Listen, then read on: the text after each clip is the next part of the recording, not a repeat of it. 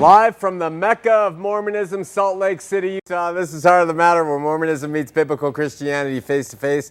I'm your host, Shawn McCraney. We praise the true and living God for allowing us to be part of this ministry. We pray He will be with you wherever you are tonight or when you're watching. Listen up, especially you residents of Brigham City and the surrounding areas. Every quarter, a group of eight pastors who love the Lord and not organized religion get together and have a public event to show that they're might be uh, that while they are different denominations, they are not different churches.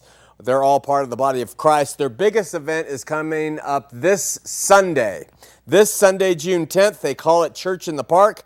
And what they do is they close the doors of their brick and mortar buildings, all of these eight churches, and they meet together in the largest park in town.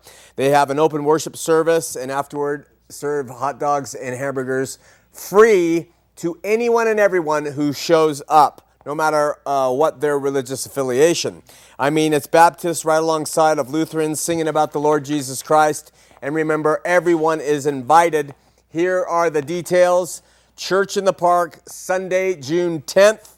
10:30 a.m. Pioneer Park, Brigham City. You take the Forest Street exit off the I-15 and Pioneer Park is on your left at about 600 West. Okay, so go out there and experience the Lord with those pastors and those believers. Then, if you're female and interested in learning more about the Bible and having fellowship with like minded believers, other female Christians, join our all women's Bible study beginning Monday night, this coming Monday night, uh, the 11th. June 11th from 7 to 9 p.m. at the Denny's restaurant located in downtown Salt Lake City. Security uh, will be there uh, to protect you. So don't worry about that. Come and join female Monday nights Bible study downtown uh, Denny's. Friday nights at 8 p.m. right here on TV 20. Tune in as Bishop Earl interviews people who were once LDS and are now born again Christians. Uh, the name of the show, The X Files. Tune in Friday nights 8 p.m. Now it's June 5th, 2012. Our summer tour dates are closed. Where are we going to be? You're going to get blown away at the number of places. You ready? Take a look. 1st June uh, 27th, 28th, and 29th. First Independent Methodist Church in Decatur, Alabama, uh, 6:30 p.m. After that, August 17th, Hope Point Nazarene Church, Yuba City, California, 6:30 p.m. August 22nd, Blessed Hope Chapel, Simi Valley, California, 7 p.m. And August 29th, New Life Christian, Pres- New Life Presbyterian, excuse me, Escondido, California, 7 p.m. If you live in those areas, please join us. It's the first of the month, and we try to take the time and highlight the churches in the Utah area that have been transitions trained. And uh, so let's run the list of who they are. There is no list as we speak.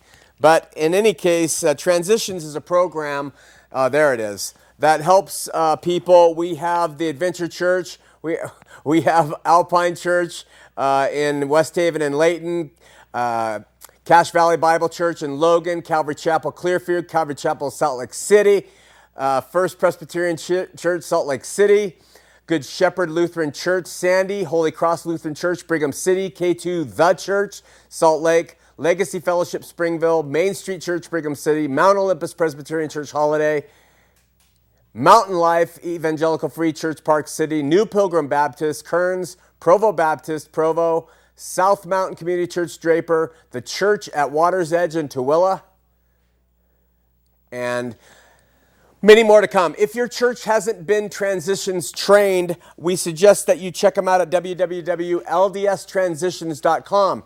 What you do is you just bring in this program, you have a facilitator come in and train the, the congregation on how to help Latter day Saints as they're tra- uh, transitioning out of religion and into a relationship with the Lord Jesus Christ. You know, uh, this is becoming more and more of a needed program because uh, even though the LDS has been reporting these huge numbers of advances in their church membership uh, growth, uh, on the other side, coming right out the other door, they are saying it is hemorrhaging.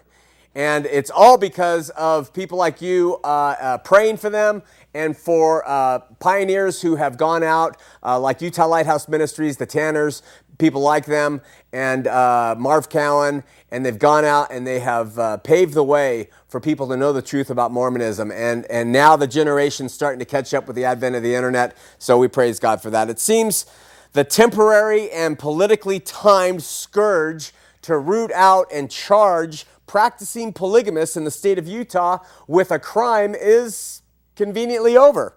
According to an article in the Trib, criminal charges will not be pursued against a polygamous family made famous by the reality TV show Sister Wives. A Utah prosecutor wrote Thursday in federal court filings. The case against Cody Brown and his four wives, Meri, Janelle, Christine, and Robyn, stars of the TLC show, have been closed, Utah County Attorney Jeff Buhman wrote. The article says, quote, Utah Attorney General Mark Shurtleff assured the Browns that they wouldn't be prosecuted under his policy that, quote, consenting adult polygamists won't be charged if they're not committing other crimes, end quote. Makes you wonder if this is going to help set a precedent for all types of consenting adult marriages coming down the pike. It's going to be interesting. Stay tuned. In a related story, it seems the Idaho State Liquor Division has banned the sale of Five Wives vodka from their state run liquor stores. An article uh, quotes Utah regulators saying the product was banned because the concept is, quote, offensive to a prominent segment of our population and it will not be carried, end quote. Hearing this, you've got to wonder who Idaho regulators think are going to be offended by the Five Wives vodka label. Is it the practicing polygamists in Idaho? Uh, why would they be offended? The label endorses their lifestyle. Is it the LDS in Idaho? You would think the, uh, they think the label is offensive to people who are LDS. Well, they've supposedly given up on, on uh, polygamy and they don't drink vodka. So I don't understand why that label would be so offensive to Mormons in Idaho. So, what's the real purpose of the ban? The inside story behind the story? Uh, I can't help but think we are witnessing just another infringement on the freedom of speech and freedom of expression that has grown so popular in the country. Guised in the false and fearful explanation is we just don't want to offend anybody. Uh, I've come to believe that any group that seeks to legislate and enforce political correctness and or to scrutinize, eliminate, or edit critical or sarcastic or even parody is not only politically driven, but p- typically they believe or represent something that cannot stand up to scrutiny. The people who believe and follow practices that can't stand up to scrutiny are the first ones to cry, Away with scrutiny! Away with scrutiny! And as a means to protect themselves and their hidden agendas, they try to impose restrictions on critical examinations and accusations and parody, all uh, cloaked uh, in an attempt to. Um, they just want to legislate free thought and free expression. True Christians, you know, we have nothing to fear. I invite scrutiny. Scrutinize the heck out of my faith. Go in and you find the cracks and the faults with uh, biblical Christianity. Do it because we live and we thrive on the scrutiny that you heap on us because there's always answers. And it's not answers made out of nothing, it's answers made out of real evidence. Uh, uh, founded in uh, history, founded in archaeology. So, show me a man who demands kind bridge building at every turn. And in almost every case, I will show you a man who fears exposure, either for his own personal life, his intentions, or his religious belief, beliefs. And in yet another somewhat related story, our good friend Steve C. sent us a following article that was printed in the Deseret News Church News section back on July 29th of 1978. I was a junior in high school, page 16. The article, which shares sentiments maintained even today within the LDS rank and file, says, titled Geographic Problems. Just listen to how the LDS writer establishes the ground rules for possessing and maintaining what he calls faith. The article says, it's on your screen. The geography of the Book of Mormon has intrigued some readers of that volume ever since its publication. But why worry about it? Efforts to pinpoint certain places from what is written in the book are fruitless because the record does not give evidence of such locations in terms of our modern geography. Attempts to des- designate certain areas as the quote land of bountiful or the site of Zarahemla or the place where the Nephite city of Jerusalem sank into the sea can bring no definitive results. So why speculate? To guess where Zarahemla stood can in no wise add to anyone's faith, but to raise doubts in people's minds about the location of the hill Cumorah and thus challenge the words of the prophets concerning the place where Moroni buried the records is most certainly harmful. Listen to this line. And who has the right to raise doubts in anyone's mind? Our position is to build and he says, faith, not to weaken it. And theories concerning the geography of the Book of Mormon can almost certainly undermine faith if allowed, if allowed, if allowed to run rampant. Why not leave hidden the things that the Lord has hidden? If he wants the geography of the Book of Mormon revealed, he will do so through his prophet and not through some writer who wishes to enlighten the world despite his utter lack of inspiration on the point.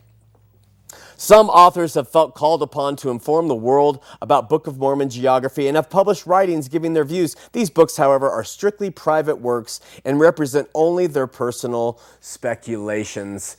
End article. This filth perfectly represents the mindset of the LDS. As our caller from Afghanistan pointed out last week, they literally believe that accepting ideas and stories that are totally unfounded is evidence of good faith. It's unconscionable.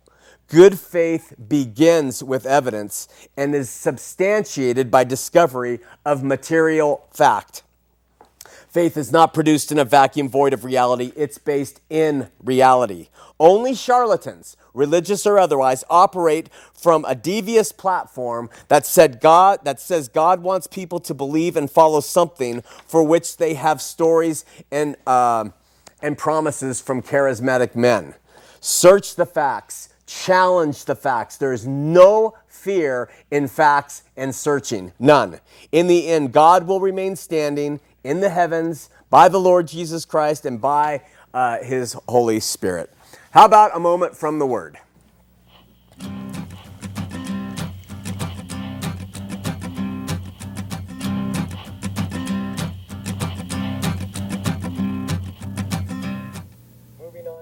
John chapter 7, we come to a place where Jesus journeys to Jerusalem during the Feast of Tabernacles.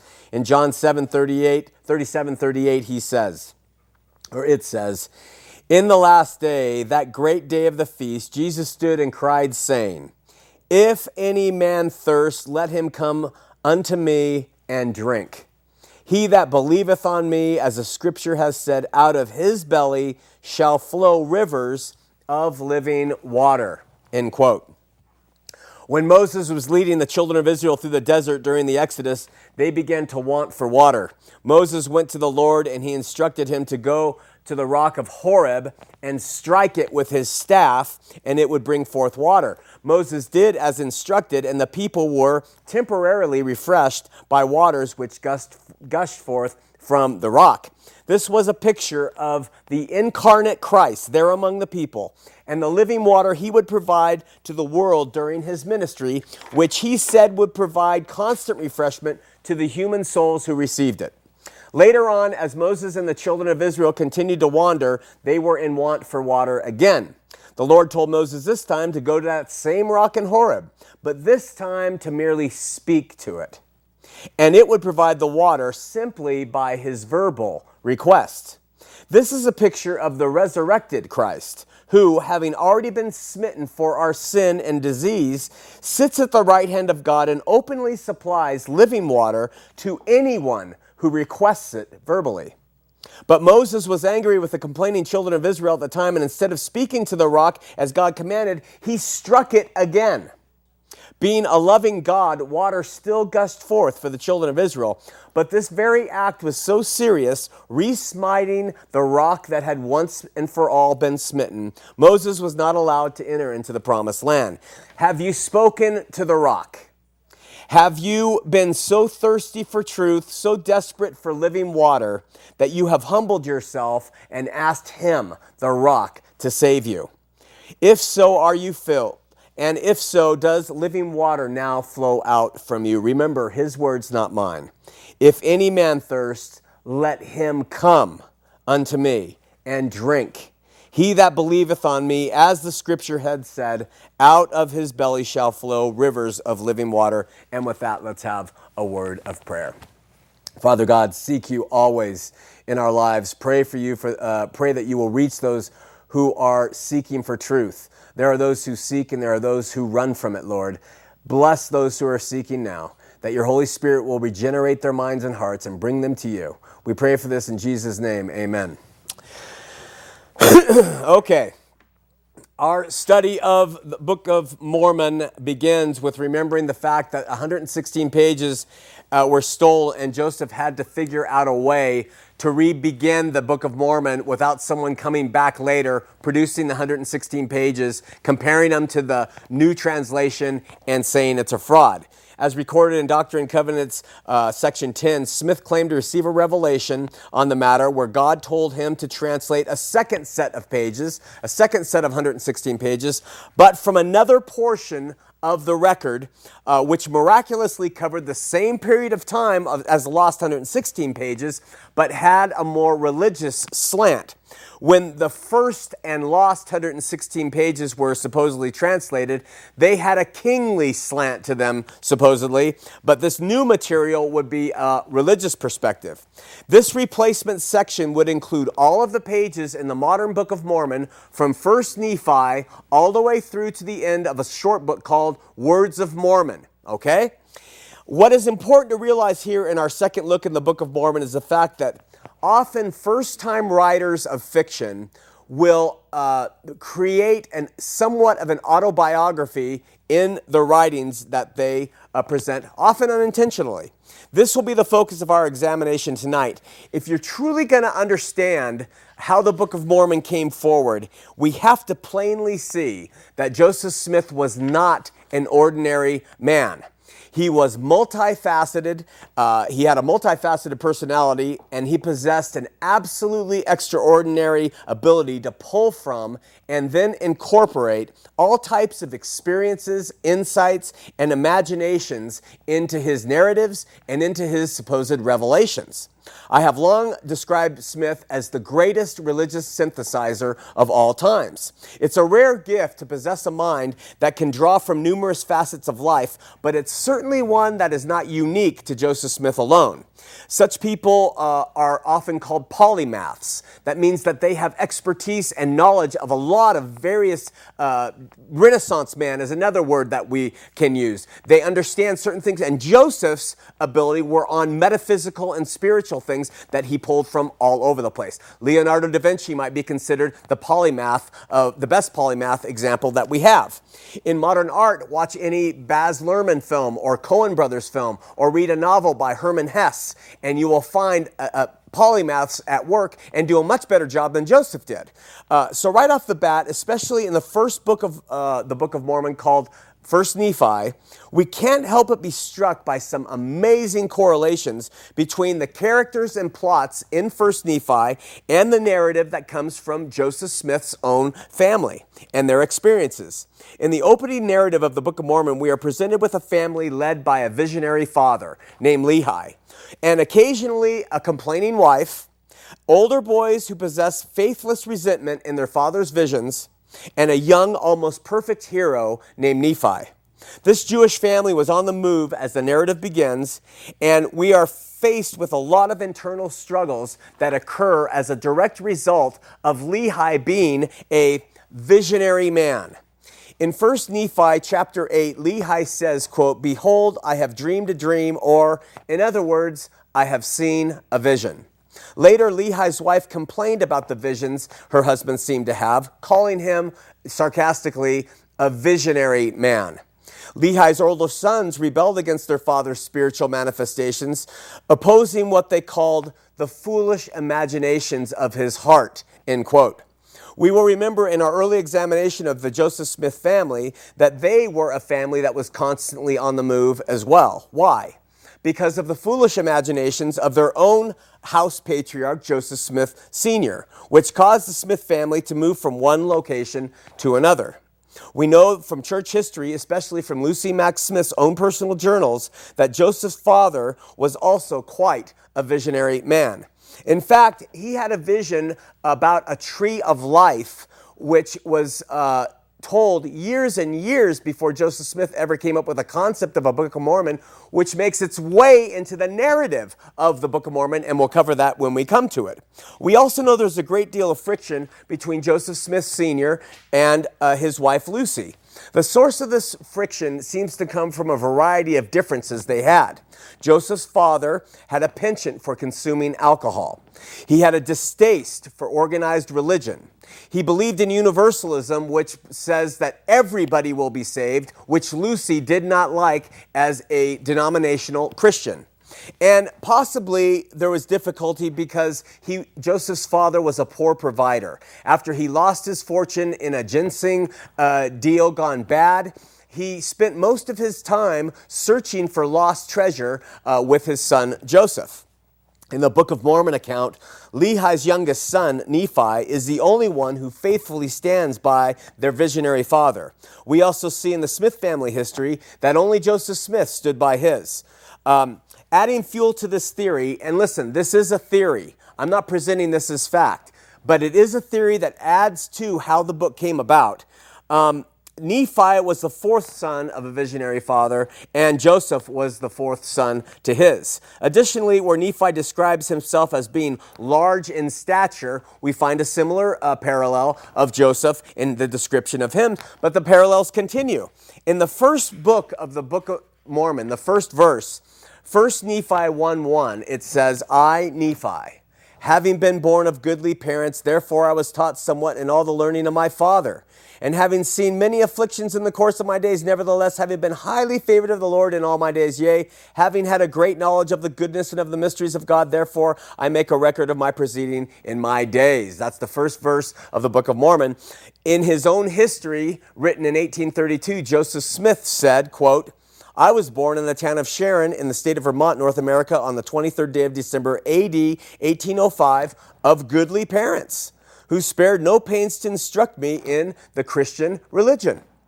Joseph Smith's father was named Joseph. Joseph and Joseph Smith, just as Lehi and Nephi have a similar ring. And both sets of fathers and sons were noted as having a similar spirit in the Book of Mormon, Nephi wants to have the same visions and dreams that his father had. In time, he not, only had spiritual visions and dreams, uh, the, his capacity for them far exceeded those of, uh, far exceeded those of his father. The same with Joseph Smith and his father. Joseph's father had about five different visions or dreams that are recorded, or six. Joseph, of course, had many, many more. And because of his dad's visions and dreams that served to divide the family, it seems that Joseph stepped into that same role and validated his father's dreams and, and, and visions by having some of his own.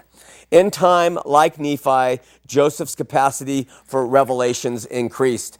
In other words, to defend and support their visionary, their visionary fathers, both Joseph and Nephi were able to effectively endorse them by validating their experience uh, as ha- by having their own.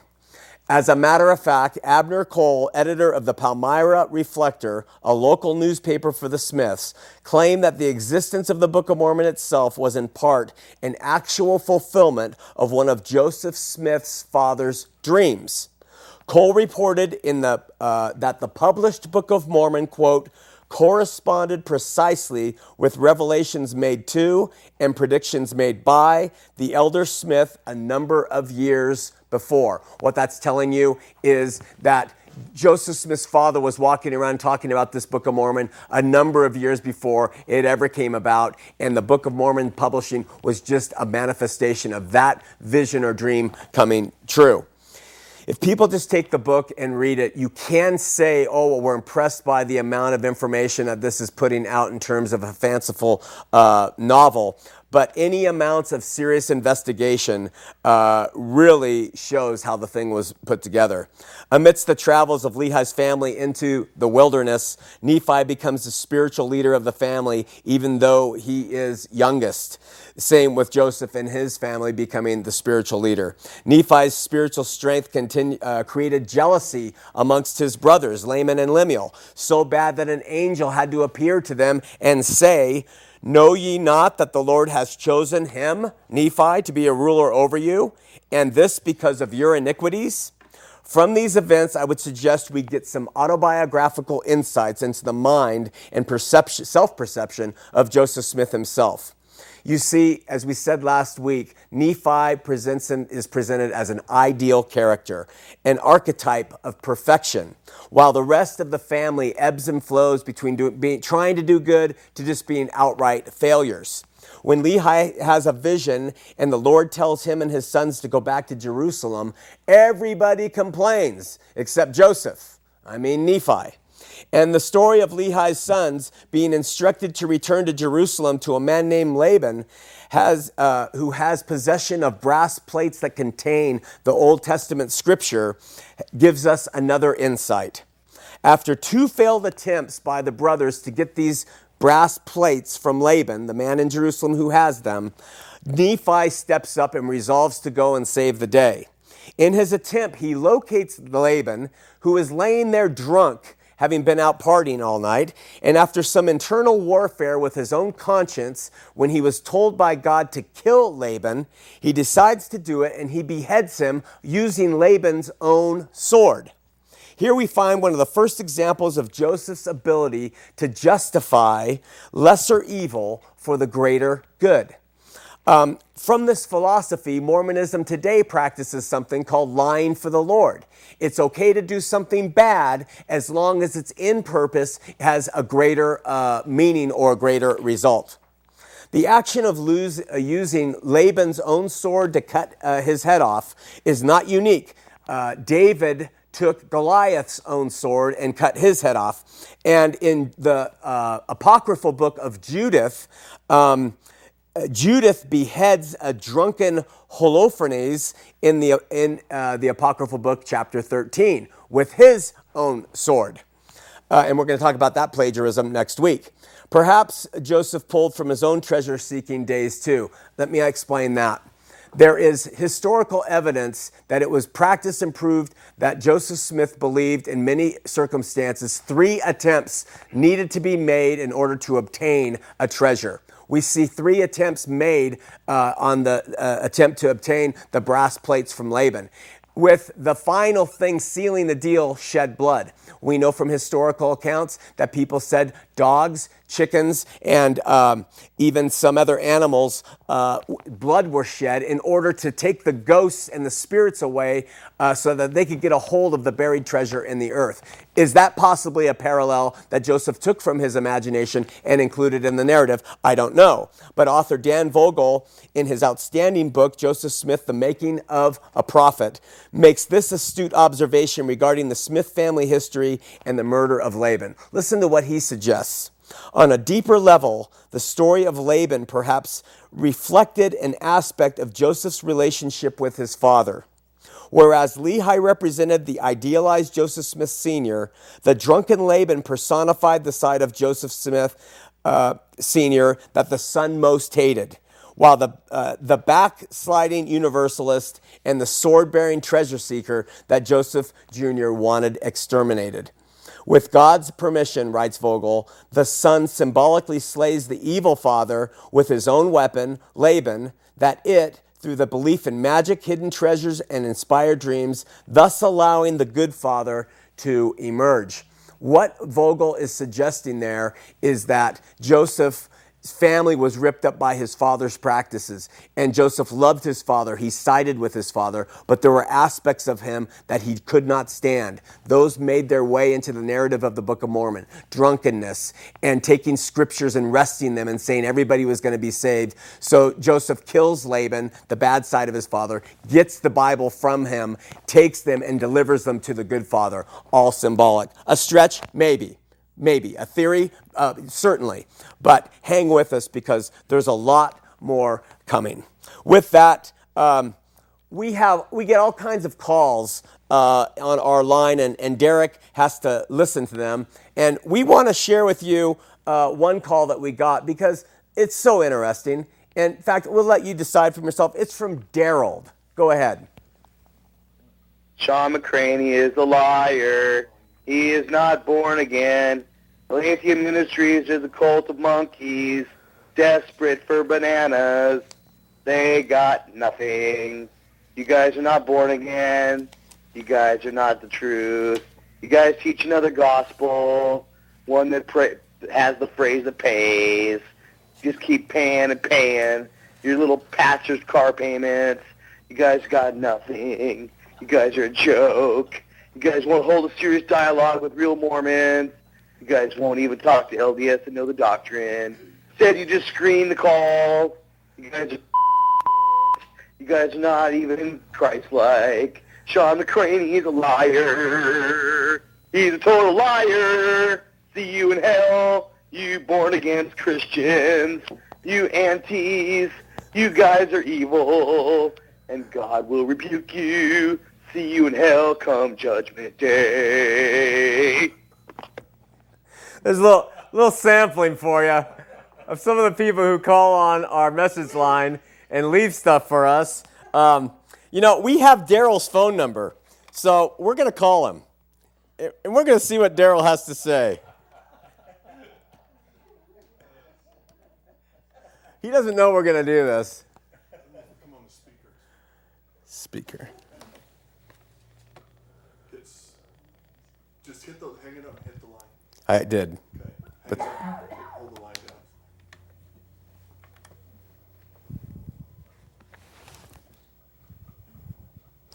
Let me make sure he'll let, let us. Hey, Daryl. Daryl, can you hear can you hear me? Can I put you on the speakerphone? You're on the air at, on Heart of the Matter. Can, can we put you on the air? Well, you called and left us a message. We'd just like to hear you. Can we? You, you played it, didn't you? You played it for all your people. We did. I, Sad. He's sad. well, I just wanted to clarify. Hey, the other day I call him. I'm like, yo, what are you doing, dude? He's like, talking to you and playing World War. Uh, Hey, Daryl. I can't talk right now. I'm held busy. It sounds like you're busy with some important business. Sorry, Shawn. Not right now. Well, maybe we can talk another time. Maybe. We might get to. All right, thanks. Bye. He doesn't want to talk. Can't hear him. He left some other messages swearing that he could take anybody on anytime and he's ready for it. You just call back. So we called him and he hung up on us. So I don't understand it. Anyway, uh, we have callers on the line. Uh, Brock from Washington. He is LDS on line two. Brock, you're on Heart of the Matter. Hi, Shawn. Thanks for taking my call. You're welcome. Um, I am uh, uh, I am LDS. I was baptized into the church um, as a child, and I had hadn't been active. I mean, my whole life, but um, I uh, up until about five months ago, I was really active, and um, I am exiting the church. I am convinced that it is not true. Thanks to uh, people like you, thanks to um, I've stumbled across your videos on YouTube, and uh, um, you've really opened, answered a lot of questions about the faults in the church, and um, I am uh, convinced that it's not true. Um, I, not being active, um, that, uh, I've been getting getting the visits by the by the um, missionaries, um, and uh, I've been avoiding them and uh, just not answering my door. And um, I uh, finally decided to answer my door and talk to them. And Uh, this was just tonight, as a matter of fact, and um, uh, I the the first thing they did was look at my cross. I've been wearing a cross, and um, they looked at my cross, and the first thing they did was ask about it, and you know they looked at it like it was upside down or something, you know. But um, um, they've asked if I've been going to church, and I, I told them that I have been uh, studying the scriptures, and I've been um, wanted to build a relationship, a personal relationship with, with my Savior Jesus Christ. Praise God. And and um, I uh, explained to them that I don't uh, I don't really have the I, I haven't really told them that I am uh, le- that I'm thinking about leaving the church. Yeah. I haven't mentioned anything about that, but um, they uh, they read me a scripture in the in Moroni, the Book of Mormon, and I, and I was wondering what your thoughts were on this. Um, they said that uh, they asked me if I was going to church. I told them I wasn't.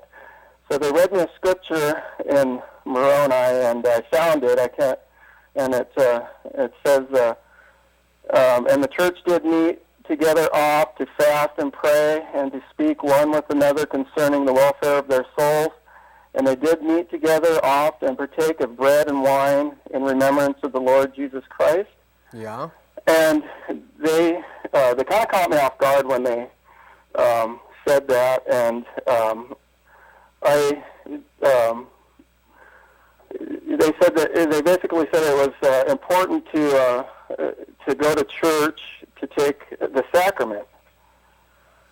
Okay. Um, and so I tried to find, I tried to look up about the sacrament in the Old Testament, as, and they talk about it in the Book of Mormon, but they don't talk about it in the, I'm sorry, the the Bible. Yeah. Well, let me let me explain to you and to the audience, Brock, uh, what's going on there. First and foremost, the Book of Mormon. Remember, Joseph, in his own narrative, said that he was raised in the Christian faith. So, the Book of Mormon, his first literary attempt, was certainly couched in Christian beliefs. What that says there in uh, Moroni is absolutely true. The church does get together often. The church does memorialize or take communion. That's really the word. Sacrament is a, uh, a word of the Catholic Church that Mormonism has embraced. But it's really communion, it's koinonia in the Greek, and it means your relationship with God and your relationship with fellow believers. Do Christians get together and take communion, koinonia, have the elements, the, the bread and the wine? Absolutely. And it is a good thing for them to do that. And so all they did was, I'm not sure what they were trying to tell you, but when Mormons take their sacrament, they are believing that by taking those things every week, they are then being re-cleansed, so to speak, as, as they were at baptism. And that's the reason they take it weekly. But nowhere do we find that as uh, uh, in the Bible because that's not its purpose. Its purpose is a memorial. Its purpose is to commune with, with our God. The, the only thing that can cleanse sin is the blood of Christ, not taking things in memory of Him every week to wash it away uh, uh, through like a baptism. And so the Mormons and Catholics, they share in that view of why we take sacraments weekly, but uh, Christian community, they, they take it as a memory, as a joyful remembrance of what he did for us, and as a time to reflect on our gratitude to our God. Yeah, that's what um, that's that's what I, I thought too. I, and they mentioned that that uh, that they take it that we're supposed to commanded to take it to uh, renew our covenant. Yeah, with. that's all Mormon. That's all made up by Joseph Smith. And you see, when you get people to come back to church every week because they have to renew covenants that they made, and those covenants are done through this process, then you keep people coming to church. But nowhere in the Bible do we find that. So it's the best way to, to kind of refute what they're saying, Brock. Yeah, I- and that's what I thought of it too. Is it was like a ploy to get me back into church. Absolutely. And um, you know, I, I don't have any uh, desire to step back in that church. I, I you know I, I know that it's false, and I know that uh, I don't I don't believe Joseph Smith was a true prophet like I was taught. And uh, there was Good. a time where I did believe it, but I I'm totally uh, convinced that it's not true. And Okay, I Brock. did look um, in the Bible dictionary about sacrament, and nowhere in the Bible did I find it, but I found it all over in the uh, um, uh, the Mormon, you know, in the uh, Doctrine and Covenants Sure. and Moroni and Nephi. It says it Yeah. only the only way the only place that it describes uh, that it even mentions it is in their doctrine, and I think that's biased. I think that they use their own doctrine to to try to convince people, even though it's not anywhere in the Bible. Always. Hey, Brock, hope you find a good Bible teaching church out there in Washington. We got a lot of calls waiting. I appreciate the call, my brother. Keep going. You're in our prayers. Okay, thank you. Thanks, Shawn, and God bless you. God bless you. Bye bye. We have Michael in Salt Lake City. He's LDS on line one. Michael, you're on Heart of the Matter. Good evening, Shawn. How are you? I'm good. How are you? I'm very good, thank you. Excellent, excellent. Thank you for calling tonight. Yes. Just uh, first, I'll start off with a comment, uh, well, a question. Uh, that's that's why I'm calling to ask a question. Yeah. Are you aware how ridiculous you are? You're just as ridiculous as Mormons, atheists, and the rest of us. Yes, I am aware of that. We are ridiculous, aren't we? We are ridiculous. We are. Every time I see myself naked, I just, Oh, grief. Yeah, it's a horrible sight. That's I, I understand. Uh, I'm the same way. But uh, can I throw another question at you? Oh, absolutely.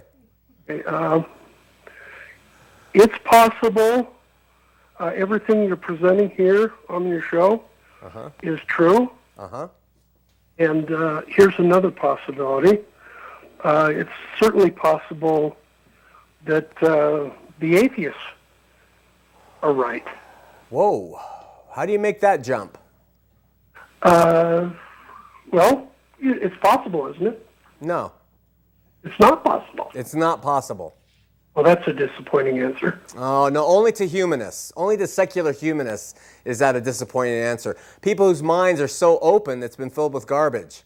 I mean, Oh. no, I'm not saying it's you, Michael. Listen, anybody who steps outside and looks around, who isn't blind, can see an order that cannot be created from nothing.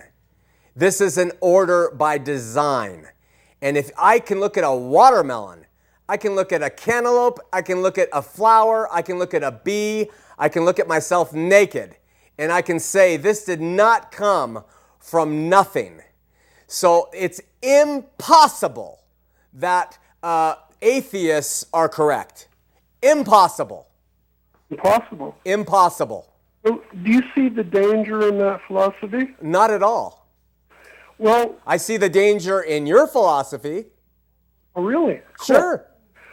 Well, uh, it, it, let me explain the, the danger of that. Okay. Uh, when you're GD right about everything, you have tendency to uh, um, infringe on other people's uh, mythologies. Well, good. Uh, listen, I don't think I'm right about everything, and I don't think human beings know one billionth of the information about God. All I said was your idea that atheists could be just as right as what I talk about here on the show, I disagreed with that. Uh huh. That's fine. Yeah. But uh, a truly honest person, a truly honest person uh, has the courage to say, "I don't know." And I, did, I just said that. There are, s- there's so much we don't know. But uh, when it comes to the existence of God, I would be lying, and I try to be honest in everything I say on this show and p- pretty much in my life. I try, and I would be lying if I said otherwise to, to your proposition.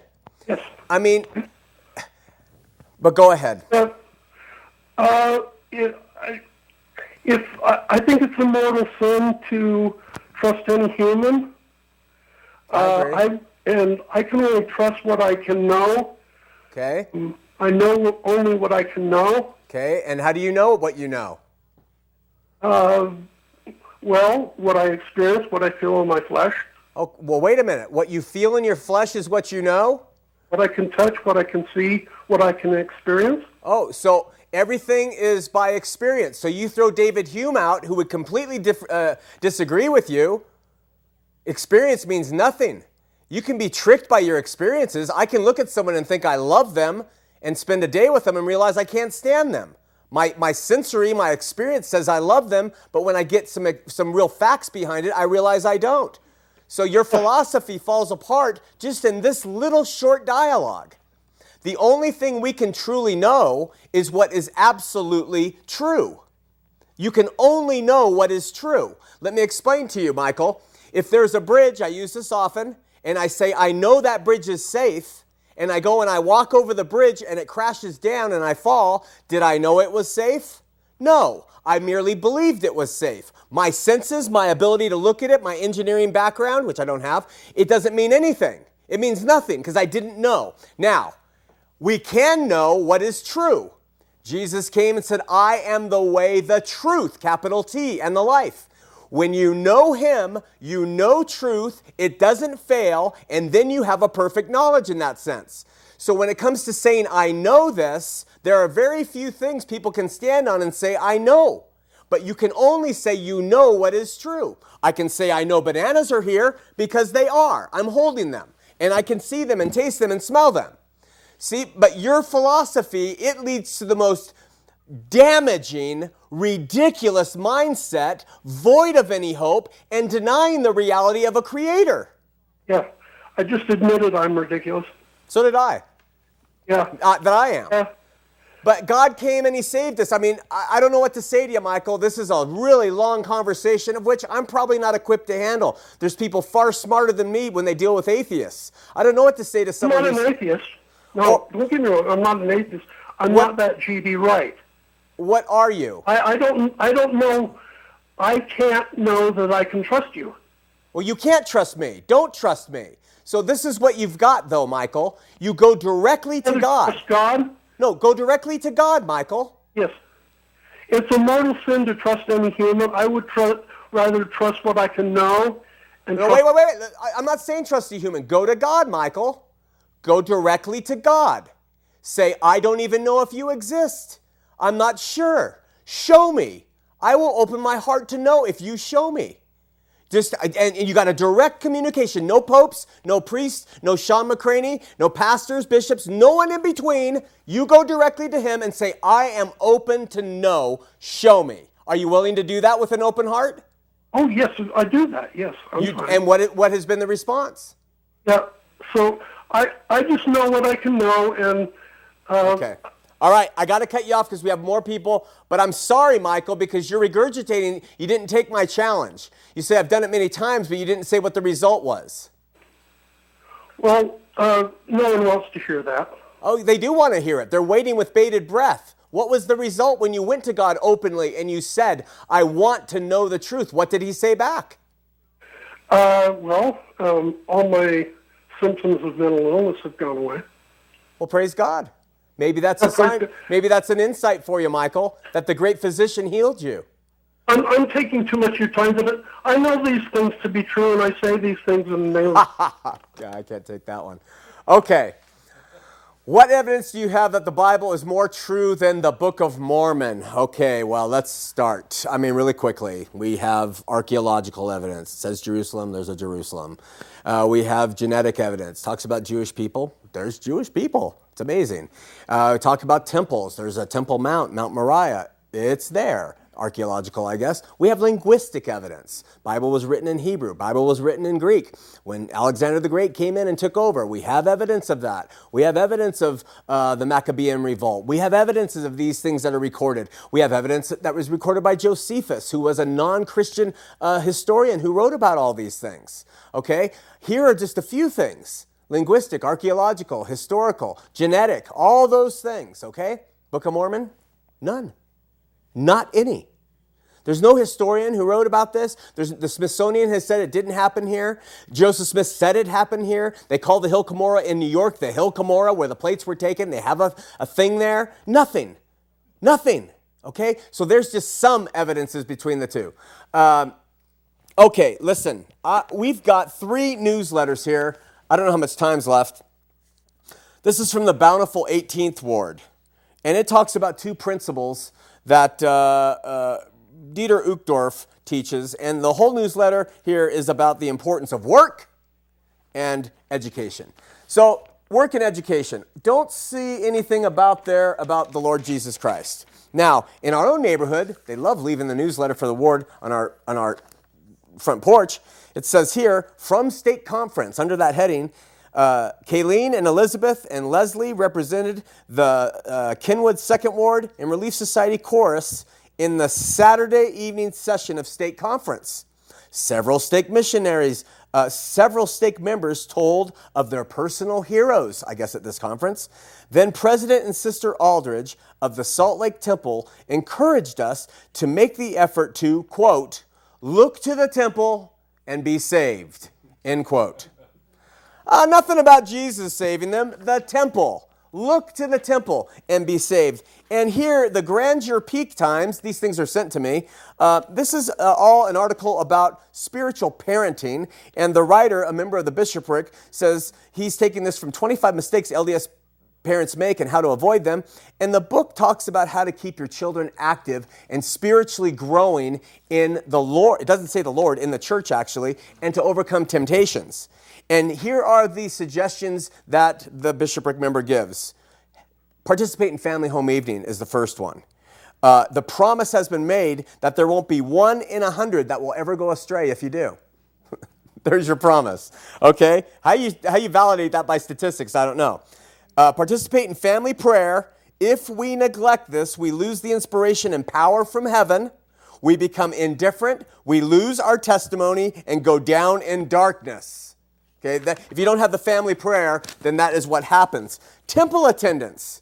Gordon B. Hinckley made a wonderful promise for those who attend the temple. If there were more temple work done in the church, there would be less selfishness, less contention, less demeaning of others. The whole church would increasingly be lifted to greater heights of spirituality and obedience to the commandments of God. So go to the temple. Go and visit church history sites.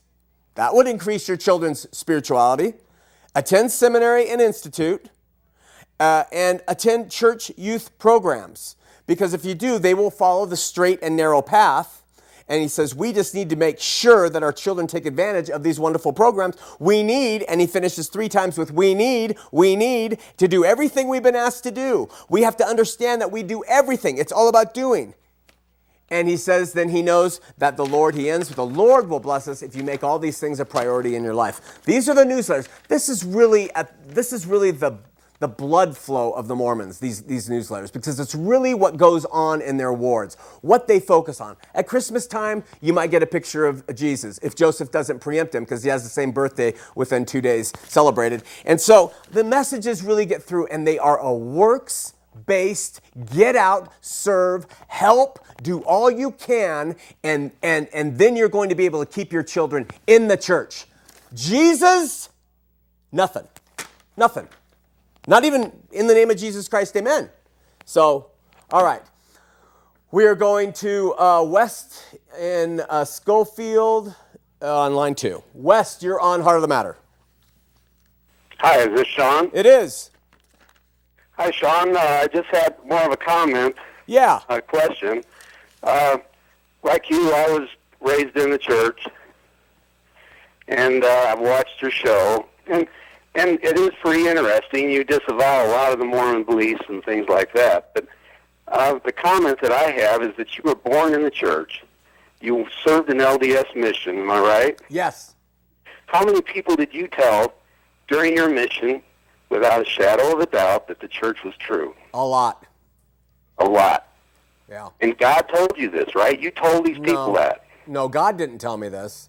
I was And that's what you told these people. That's why you were you were in you were God's missionary. You were one of His people. No, I was a missionary for the Mormon church, and I was raised in the Mormon church, and I sang "I Hope They Call Me on a Mission." Did and you I ever went, pray God to God to know the truth when you were before you went on your mission?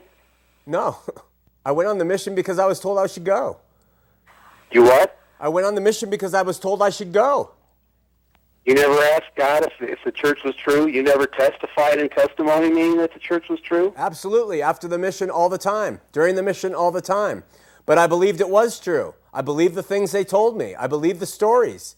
But they're not true. I've researched them now. And they're not true, so I was fed lies.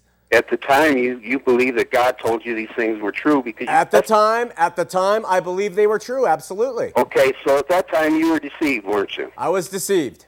And I hate to tell you the bad news, but you're being deceived again. By what? Is because you don't you say the Book of Mormon is not true, that it's full of false things and things that can't be Wait, true. wait, wait, wait, wait. Tell me what I'm deceived by. Just get to the point. We only have two minutes. Okay. You you you believe in a book, the Bible, that has talking snakes, men that walk on water, burning bushes, and I don't know how you can believe in a God in that Bible that He controls everything that goes on in this earth. This is His world. Yeah. He controls it. He created it. Yeah. He watches children being molested and murdered Hmm. and killed every day, and he Uh-huh. turns his head the other way. Okay, look at. What kind Okay, of God, wait- loving okay, God is wait, wait, West. Before you go on your rant, I let you talk. Now, why don't you think about this for a second? This was not God's plan. God is a God of freedom, complete freedom. And men decided to introduce sin into this perfect paradise that He created for us. So, what He is, is He stands back and He gives people the choice. And He says, Look, at I love you. In fact, I love you so much, I'm going to send you my son and I'm going to come down here myself, and I'm going to take on flesh, and I'm going to suffer for bastards like you. And then he goes onto the cross and he does it, and he dies for you, and he doesn't need to. That's how much God loves the world. But you see, you got a base. Now wait, and then I'll let you talk. Why- You got, why wait, you wait, I'll let you talk. Wait, and I'll let you talk. You've got to balance God who i- wait, God who is all just, all loving, and all full of freedom with the fact that human beings live in a sinful place. Go ahead. Why does he intervene in some people's lives and let other people? That's up to oh. him. I don't I don't question a sovereign God. All I know is that whatever the end result is, whatever whatever the end result see, that was the trouble when you were in the LDS church. You didn't question. No, no. Did what they you don't you you don't get it. You don't understand what I'm saying. I question. I understand perfectly what you're saying. No, you don't understand perfectly what I'm saying. God- You God don't at all. With Paul and make him see the light. What's that? Didn't God intervene with Paul on the road to, to Damascus and make him see the light? He didn't make him, but he showed him. What do you mean? He he appeared to him and told him stop, or He you're going to be in And, trouble. and Paul could have said no, just like Laman and Lemuel said no in the Book of Mormon. well, Paul could have said nobody would have got that. He would have got killed, murdered by God. Okay, well, whatever. I don't remember God saying, I'll murder you if you don't follow why me. he do that to other people when he sees that they're Okay. in trouble? Why doesn't he intervene and help them? Why don't you trust in a he sovereign? God? You Why think you're he- smarter than him? You think you can see the whole parade from your purview? He gets the whole gi- gig. He knows, but he does. There's a, difference between The me and you, difference is we are out of time. Call next week. We're out of time. I like talking with you. Uh, eight seconds. Love ya. Next week we're going to continue to talk about uh, the Apocrypha in the Book of Mormon. See you then.